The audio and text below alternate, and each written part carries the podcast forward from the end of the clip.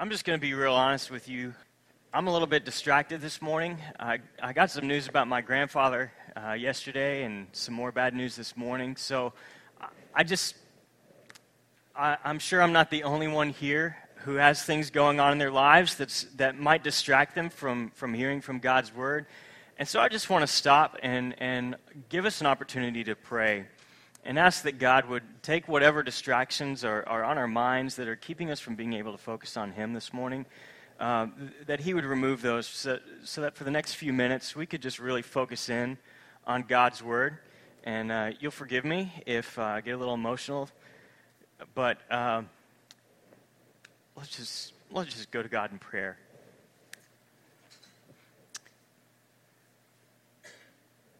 Lord, we're here this morning to worship you. And we want to hear from you. We want to experience your, your presence, your empowering presence in our lives.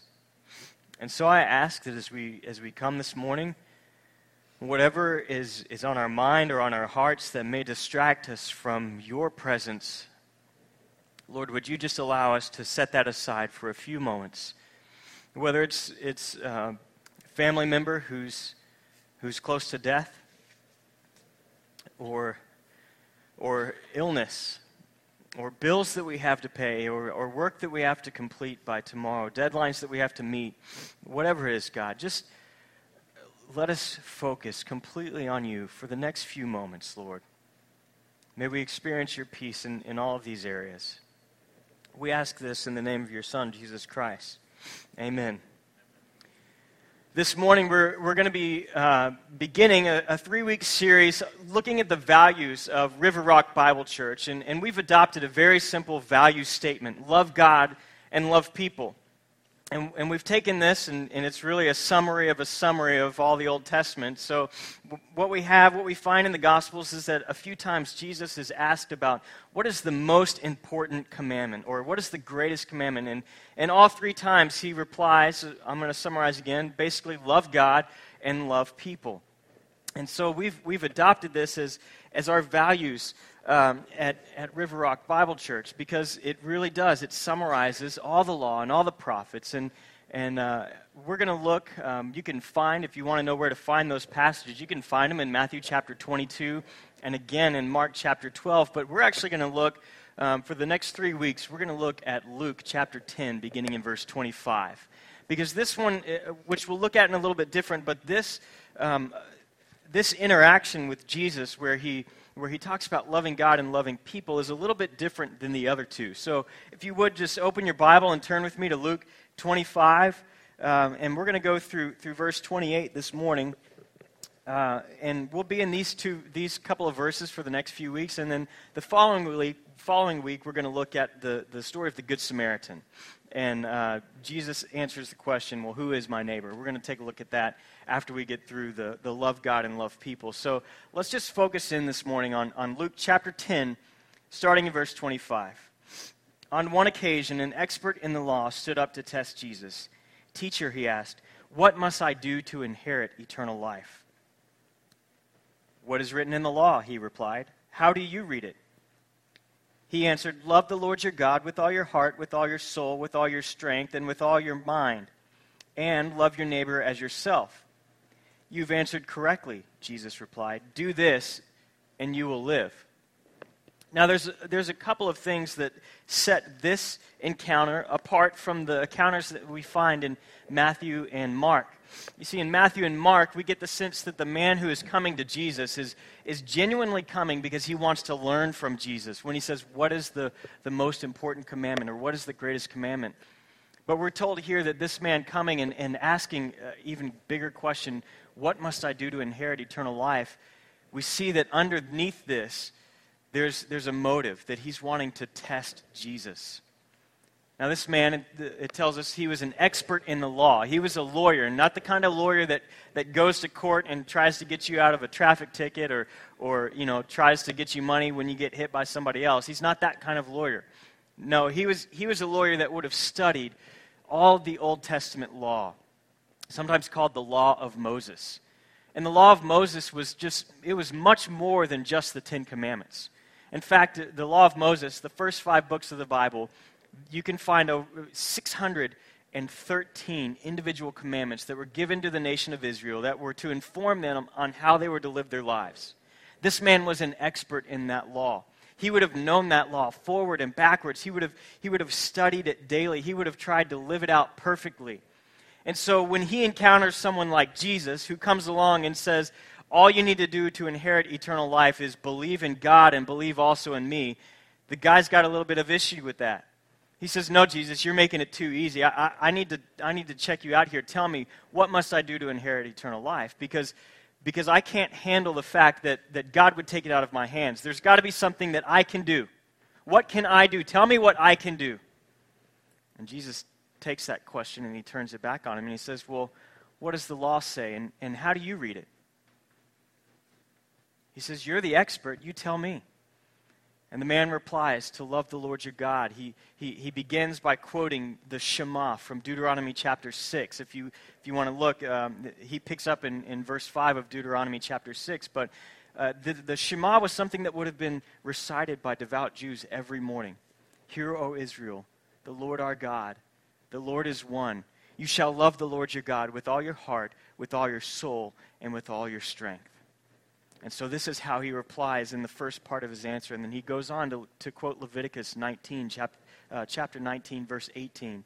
And he says, the second part is to love your neighbor as yourself. Jesus, after the man answers, he says, you, You've answered correctly. Do this and you will live. Now, for some people, that might be a little bit confusing because, you know, Jesus has been teaching all along that the way to eternal life, to inherit the kingdom of God, is by believing in him, right? So how could he now say, do this and, and you'll, you'll live, you'll, you'll gain eternal life? Those don't seem to match up. Well, Jesus isn't changing his theology. He's not changing the, the way that we gain eternal life, what he teaches on that. But he was trying to instruct this lawyer. He's trying to bring this man to a point where he recognizes that, that his own way, if Jesus' way is too simple, this man would have to recognize that his way is impossible because no one can perfectly keep all of the law all of the time. That's the point. That's why Jesus says, do this and you'll live. The implication is, do this perfectly all the time, and you won't have a problem. God will accept you. Well, has anyone ever messed up? Has anyone, besides me, not loved God perfectly? Has anyone not loved your neighbor perfectly? If you got a brother or sister, I know, I know your hand should be up, right? We've all messed up. We've all failed at that.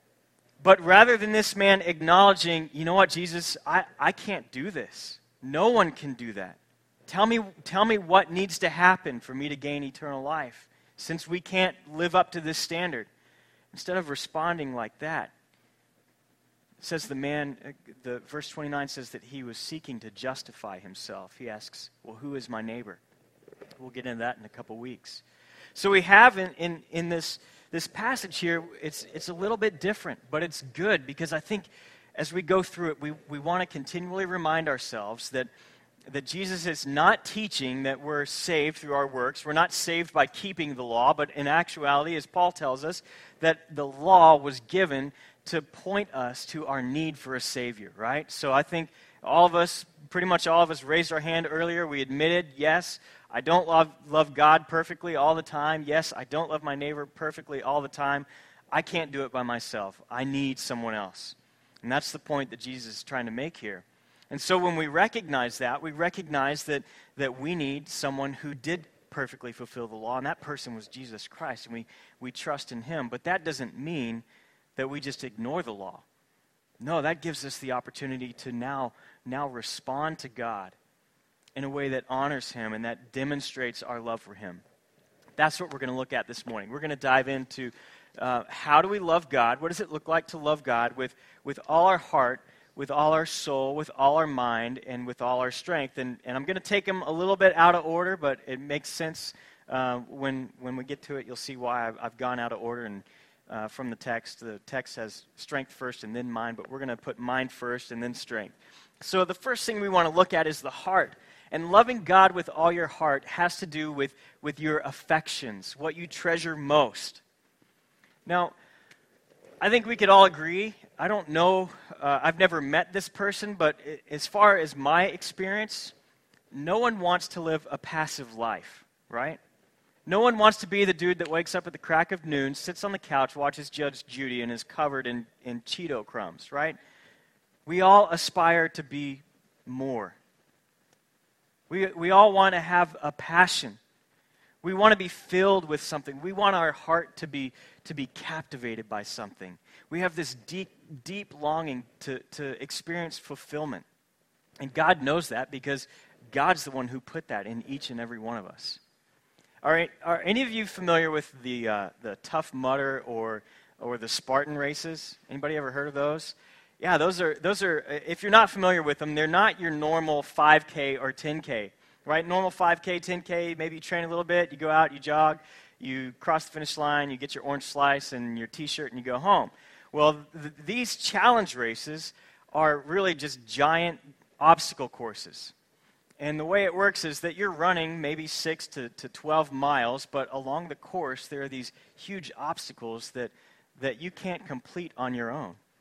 Now, you're competing as an individual, but you're depending on the other competitors to help you get over that obstacle. And they're, they're dependent on you to help them get over that obstacle. But here's the kicker you know, when, when you stop to help someone over the obstacle, that means that you're wasting time right? You're not moving forward. Your time is getting slower and slower. The more people you help over that obstacle, the slower your time is going to be. And, and to me, someone who I, have run a couple marathons, I've done a half marathon, I've, I've done 5Ks, I've done 10Ks, and this does not make sense to me. Like, I race so that I can win, right? There needs to be a winner. Racing is about winning. You, my wife will not play games with me. We don't play board games in our house because I like to win, and I don't like it when I don't win. So it, doesn't make sense. Why would people sign up for this? This is, this is now the largest recreational kind of sport that's out there right now are these, are these challenge races. They, may, they sell out worldwide when they're going on, and, and people are making tons of money off these things. But why are people flocking to them? When it's not about your individual time. But if you, if you ever talk to someone that's been through one of these, they, they finish the race, you say, Well, how was it? They're like, oh man, it was awesome. I, I, it was just so fulfilling to, to be a part of something that big. Right? We all have that desire to, to experience fulfillment and, and experience transcendency, you know, something bigger than ourselves. That's why people, that's why people get on sports teams or, or join the military. They want to be a part of something bigger than ourselves. And, and when we love God with all of our heart, we get to experience that every day. Not just once or twice a year when we go and we do a big race, not just on a, on a Friday night or, or Sunday afternoon. We get to experience it every day. We get to experience that feeling of being a part of something bigger than ourselves because we're connected to God with all of our heart. And our heart has to do with our affections. Think about, think about the heart as, as the arena where all of your emotion and your affections and your passions lie. And it's, it's like the rudder of a ship that's literally steering your life because your affections are, are going to affect the decisions that you make. So when, when you love God with all of your heart, what you find is that, that He is your number one affection. So, so think about this. Think about how you spend your time. Think about what motivates your actions. When you think about that, when you get to the underlying cause of those things, then you begin to understand what is your number one affection. Another way to say that is, is what you treasure most, right? You, you, want, you want that thing to, to be the ultimate thing in your life. Matthew 6 21, Jesus says, Where your treasure is, there your heart will be also. You, you catch the order of that, right? It's, it's not where your heart is, there your treasure will be, but where your treasure is, there your heart will be. The, the treasure comes before the heart, and the heart follows the thing that you treasure. So, so think about that. In, in order to love God completely, we have to treasure God supremely. In order to love God completely, we have to treasure God supremely. If we're going to love Him with all of our heart, that means He has to be our number one treasure. That God alone should be the thing that we look to to, to place all of our affections in. And that leads us directly into loving God with all of our soul. Because if, if loving God with all your heart is about your affection and what you treasure most, loving God with all your soul addresses your, your devotion. And this is seen in your obedience to God's word, and your, which leads you to then make godly choices. So, loving God with all your soul is, is about your devotion.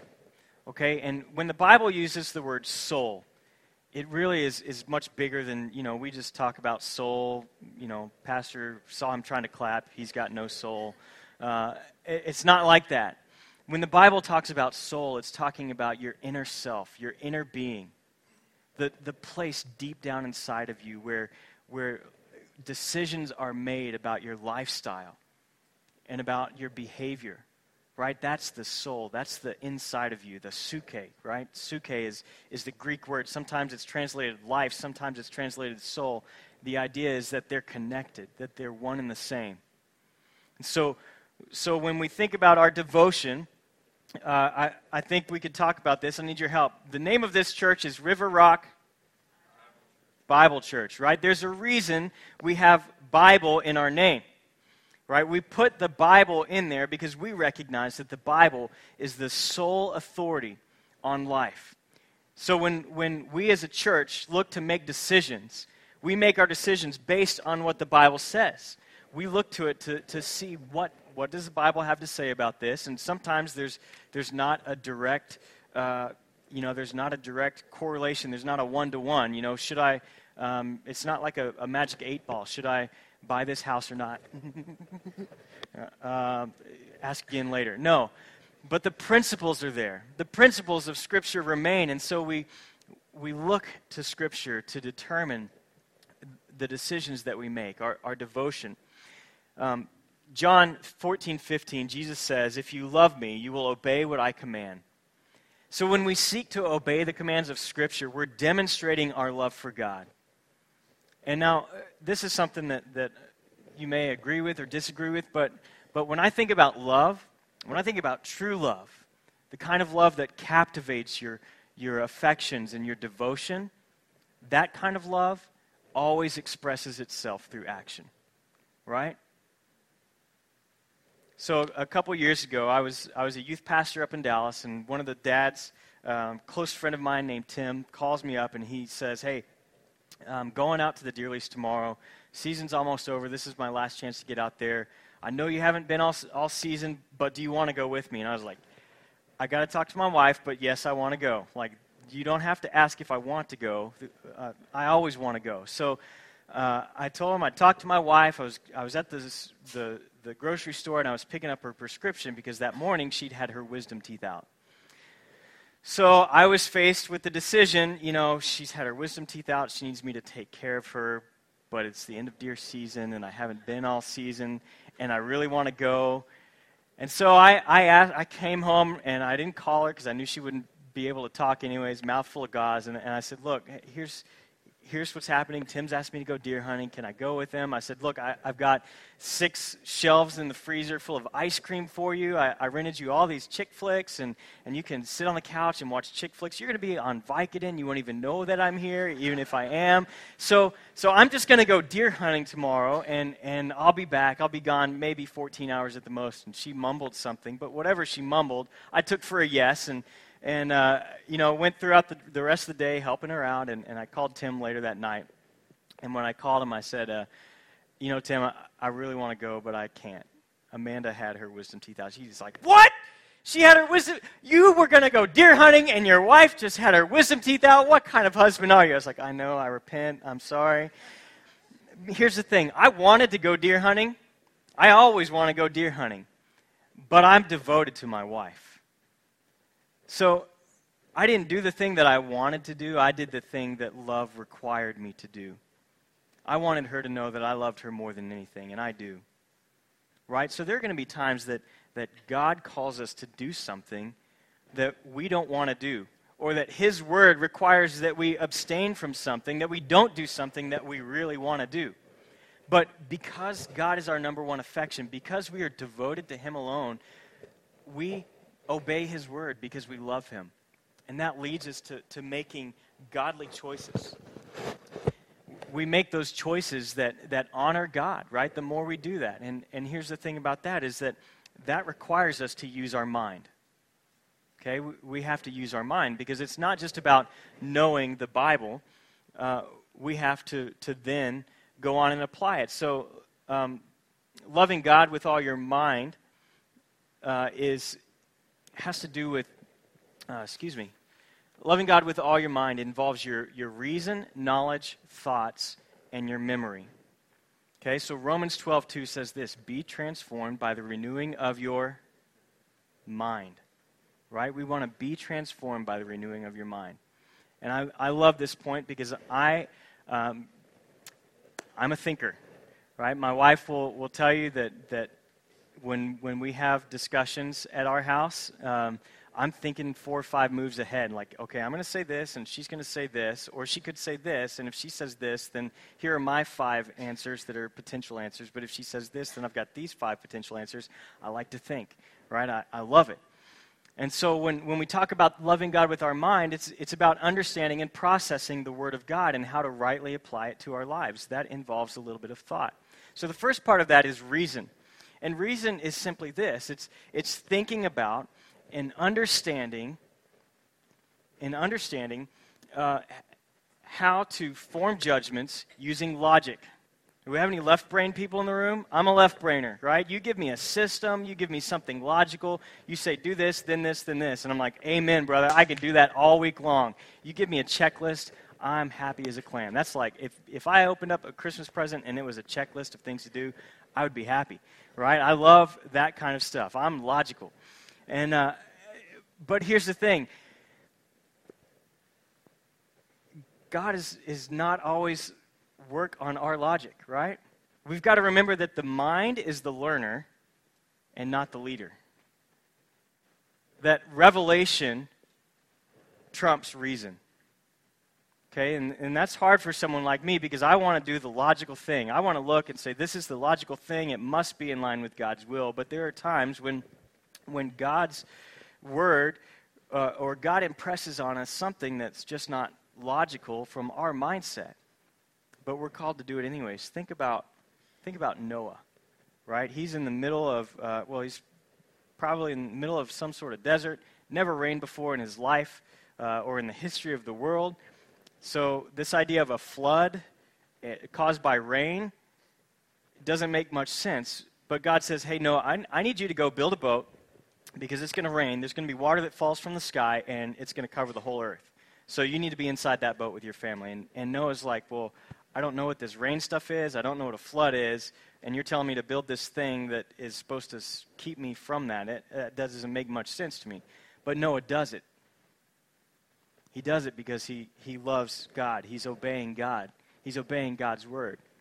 And the same thing happens in our everyday lives that there are decisions that we're faced with that, that through our study of God's word, we, we come to realize that, okay, here's how God would have me respond, and I don't get it.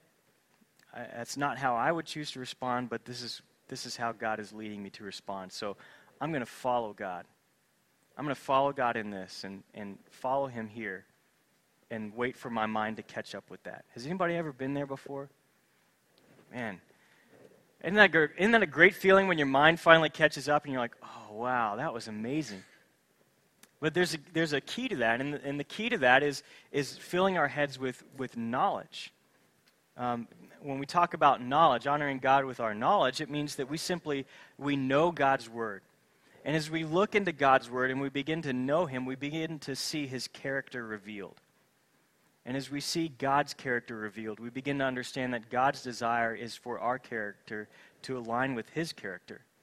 And so it's not just about, it's not just about knowing the right answers or, or knowing where a Bible verse is found, but it's, it's about teaching us and, and having knowledge, intimate knowledge of the person of God and of His character so that our character can be formed by God Himself. That, ch- that changes the way we begin to think. Right? If, if you begin to allow your character to be shaped like God, how many of you remember those bracelets? What would Jesus do? Right? That, that's causing you to stop and think, what would God have me do in this moment? That's, that's about our thoughts. Philippians 4 8 says, whatever is true, whatever is noble, whatever is pure, whatever is right, whatever is lovely, whatever is admirable, if anything is excellent or praiseworthy, think about such things. And so, as we look into God's Word and as we begin to understand it more and more, our thoughts get shaped by Him. And our thoughts begin to focus not on how, how our immediate flesh wants to respond, but on how God would have us respond. And things like, like anger and rage and bitterness begin to fade away as we begin to replace those emotions with love and grace and mercy. The last part is, is loving God with, with all of your memory, right? If you, if you ever spend much time reading through the Old Testament, you'll see over and over and over again God says to the nation of Israel, Remember the Lord your God who brought you out of Egypt. Remember when God did this. Remember when God did this. In fact, uh, the, the name River Rock, we've kind of attached to the story from Joshua where the people of Israel crossed through the Jordan River and God tells Joshua to send one man from each tribe back into the river to grab a stone. And that they would come and not like a little little stone, but like a, a huge stone that they would pile up in a pile that when people generations later would walk by, they would say, That's kind of weird that these rocks would be all piled up like that. Mom, Dad, why are these rocks piled up? And they were to tell their children and their grandchildren what God had done, about how He he brought them out of Egypt through the Red Sea. They wandered in the desert for 40 years, and then they miraculously crossed over into the promised land. And then they began to possess the promised land. And so, so as, as River Rock Bible Church, we've kind of adopted uh, that meaning to, to be, it's called an Ebenezer, right? It's a memorial stone that's been raised up. And that's what we want to be. We want to be a memorial. We want to be that, that Ebenezer to the world around us that they could see that here is what God has done in my life. Here's the slavery to sin that I was in, but here's what God did to bring me out of that. And I want to stand as a testimony to that. And as a church, we want to stand to the testimony of the greatness and the power of our God that could take us out of death and into life. That's where we want to be. Right? And, and so for, for me, that memory is a huge part. In fact, we celebrated it last week. Jesus says, Do this in remembrance of me. But here's the thing about memory is it's not just about, you know, having having fond memories of the glory days or the good old days or the way things used to be. But the, the reason we're instructed to remember and to think back is because when, when you think back on what God has done, doesn't that just give you more faith and confidence to follow Him again in the future? I mean, there have been times in my life, I, I trusted Christ when I was really young. I was about six years old. And so I didn't have a lot of these life experiences where I, you know, recognized that I was really far from God and, and needed God and I came to faith. But there were certainly times in my life where, where I look up one day and I realize, man, I am, I am far from God. I'm not walking with Him at all. And as I think back on those times, I realize everything that God did to protect me during those times and everything that God did to show me His grace and His mercy to bring me back into a right relationship with Him. And as I think about that, that just gives me a deeper love for him. That makes me want to honor him even more, that makes me want to obey his word even more, to make godly choices even more, to let him be my number one devotion, and to let him be my number one affection even more, to fall in love with God more and more and more. So we've, we've seen loving God with our heart, we've seen God, uh, loving God with all of our soul and with all of our mind, and that brings us to all of our strength. Now, here's why I did this out of order because, because strength, loving God with all of your strength, is where heart, soul, and mind find that outward expression. Right? So, this is really where we begin to, to put that outward expression of our love for God into practice. Um, 1 John chapter 3 verse 18 says let us not love with words or speech but with actions and truth and so the implication there is not um, not that you, you can be as rude as you want to in your words and your speech. It's, it's really, let us not love with words and speech alone, but also with our actions and with truth. So, as we talked about earlier, you know, true love demonstrates itself through action. So that's where, that's where we are with this, is that, that we want to be demonstrating our love for God through, through our action. Uh, and, and when I think about this, I think about serving God by serving others. Serving God by serving others. And, and here's a quick story. Last, last fall, I was uh, just starting this church planting process. It was unlike anything I've ever done. Been in ministry, vocational ministry, for over 10 years. Um, but church planting was brand new for me, and it was, it was hard. It was difficult because part of the process was that every day I would go to a different place in the city of Austin where I thought God might be leading us to plant a church, and, and my job uh, was to engage people and, and try to talk to them about Jesus, right? Uh, that's, not, that's not my normal practice to, to just sit in Starbucks and wait for somebody to sit next to you and be like, "Hey, how you doing? Do you live around here? Can I tell you about Jesus?" It was a little bit of a stretch, but that was that was uh, preparing me for, for what God was calling me to do. And so I was out there doing that every single day, and it was great, man. The stories that that, that I could tell about about just conversations that God allowed me to have is is just amazing. But as I was doing that, I was about three weeks in, and I started getting these really painful bumps on my hand and then a couple days later, I got these really painful bumps on my feet. And I thought, well, maybe I just got into some poison ivy when I was doing yard work or something, and no big deal. It'll, it'll go away in a, in a little while. And a few days later, I got these, these awful sores all inside my mouth. And so, being the logical uh, left brainer that I am, I was like, hands, feet, mouth, hand, foot, and mouth.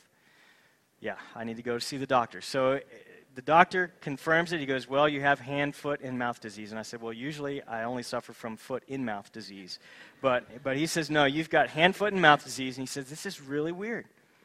I only see it in little kids. I've never even heard of it happening in an adult. I don't know why this would happen to you. Like, it just doesn't happen to adults.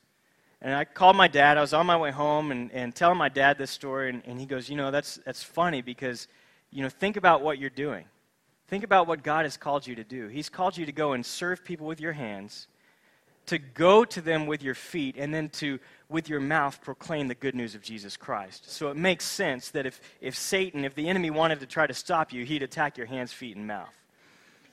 So anytime I think about loving God with all my strength, when I think about serving, when I think about ministry, I always think to that story. Thinking about loving, demonstrating your love for God uh, through all your strength serving God by serving others with your hands, feet, and mouth. All right, so let's look at hands first. Ecclesiastes chapter 9, verse 10 says, Whatever your hand finds to do, do it with all your might. Do it vigorously, right? Uh, when, I was in, uh, when I was in band in high school, um, every once in a while you'd be playing a song and there'd be a big rest where nobody else is supposed to play, and somebody would go, huh, right? Some trumpet would like let out a sound, or you know somebody would completely miss the rest, and our our uh, our band director would be like, hey, man, sin boldly if you're going to sin. Like, do it with all your might.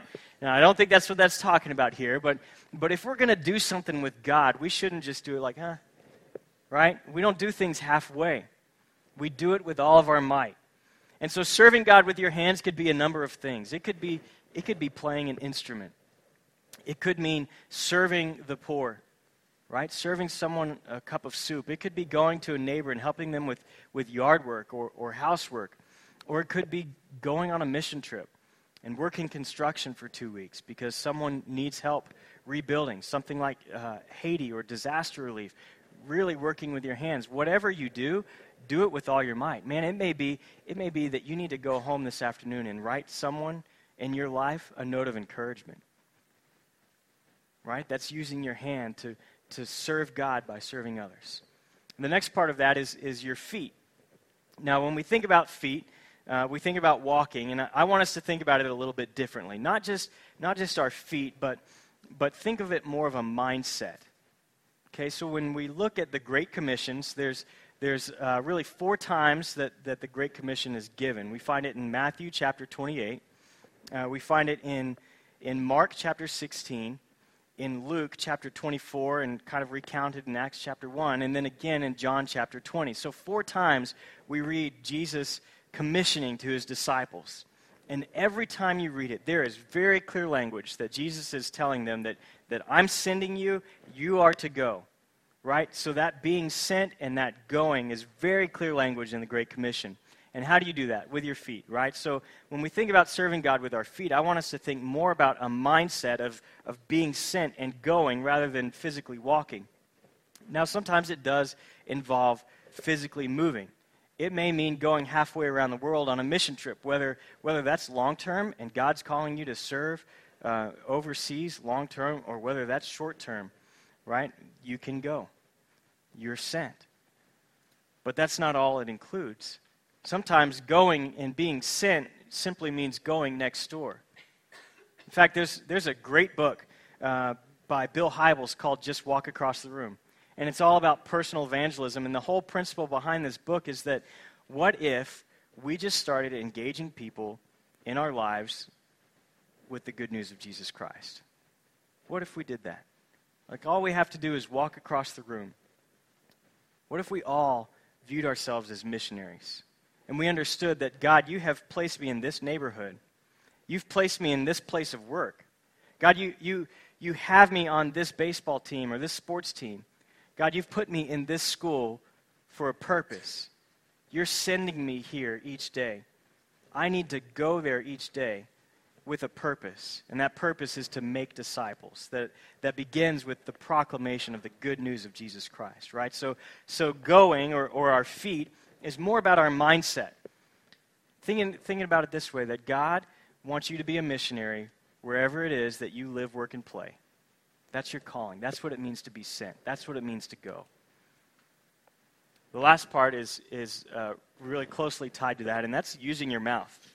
Right? We can, we can use our mouth to sing out praises to God. We can use our mouth to declare God's greatness from Scripture, just opening up Scripture and reading some of the names of God or reading some of the attributes of God. This, this is a great demonstration of our love for God. But, but listen to Proverbs 18 21. It says, uh, Life and death are in the power of the tongue. Life and death, death are in the power of the tongue. And a lot of times, when, when we hear that verse, we think about, oh, well, that means, you know, we give life by building people up, and we, you know, death is when we tear people down and we make them feel bad about themselves. And that's true. That's absolutely true. We should be using our words to build people up, to encourage one another. Let us spur one another on towards love and good deeds, says Hebrews. Right? But think about it in the context of evangelism. Life and death are in the power of the tongue. You have the good news of Jesus Christ, you have the gospel message. That is the message of life. And when you speak those words out, the power of life is coming out of your mouth. Talk about life giving words. What greater life is there than life in Jesus Christ? So that's, you know, we think about loving God with our hand, with our, all of our strength, and, and that means serving God by serving others. What better way to serve someone else than to share the good news of Jesus Christ with them? You may have noticed as, as you look at this passage that it says, with all your heart, with all your soul, with all your strength, and with all your mind. And, and some people look at that and they say, well, did somebody just miscopy that? Was that kind of a mistake? Why does it need with all your in front of every single one of those? Well, that's not a mistake. It's very intentional. And the, and the purpose behind that is really that the, it's much larger than just thinking about heart, soul, mind, and strength. The real intention behind that is that you would love God with all that you are, all that you have every response, every thought, every action that you have would be honoring God, would be loving toward God, would be demonstrating God's love for you. That's the point. And now, as we talked about earlier, none of us can live up to that perfectly. And so we can be grateful that, that our salvation doesn't depend on that. Rather, our salvation depends on our faith in Jesus Christ. But, but imagine if we just tried to live up to that. Not as, a, not as a way to earn our salvation, but as a way to honor God and say, Thank you, God, that you have blessed me with eternal life. Now, I want to I wanna love you with all, of, all that I am. Imagine if you just loved God with reckless abandon. How much would that change your life? How much would it change someone else's life around you? You know, at River Rock, um, we seek to love God by, with all of our heart by making him our number one affection, with all of our soul because we want to be devoted to him alone, with all of our with all of our mind because we, we want to not only know God's word, but we want to apply it rightly and we want to live it out. And a big part of that living it out means loving God with all of our strength and serving God by serving others. And, and the, the kind of the culmination of that is, is really telling other people about Jesus Christ. That's what we're all about.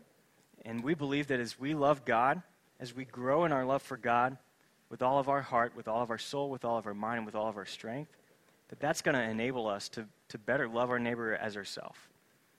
But you're going to have to come back next week to hear about that. Will you pray with me? Lord, we, uh, we just thank you that, that you love us so much, that you would send your Son, Jesus Christ, to die on the cross for us, and that, that we don't have to depend on our good works because they'll always fall short, Lord, but we are dependent on your Son, Jesus Christ. And because of that gift, because of that good news, Lord, we want to honor you. We, we want our lives to be transformed because of our love for you, because we love you with all of our heart, with all of our soul, with all of our strength, and with all of our mind. And God, we, we want to use that to lead others into relationship with you. And so I pray this week, as, as we go throughout our week, that that you would help us to, to love you. That you would give us a desire to be in your word each day, that we would come to knowledge of, of who you are and, and understanding, and that you would begin to transform our minds, that we would rightly apply your word, and that we would, that we would know in each circumstance how to live it out. And we pray for the people around us, God, that, that we would begin to see lives changed as we have opportunity to, to use our mouth to speak the life giving words of the good news of Jesus Christ. And we pray all this in your Son's name. Amen.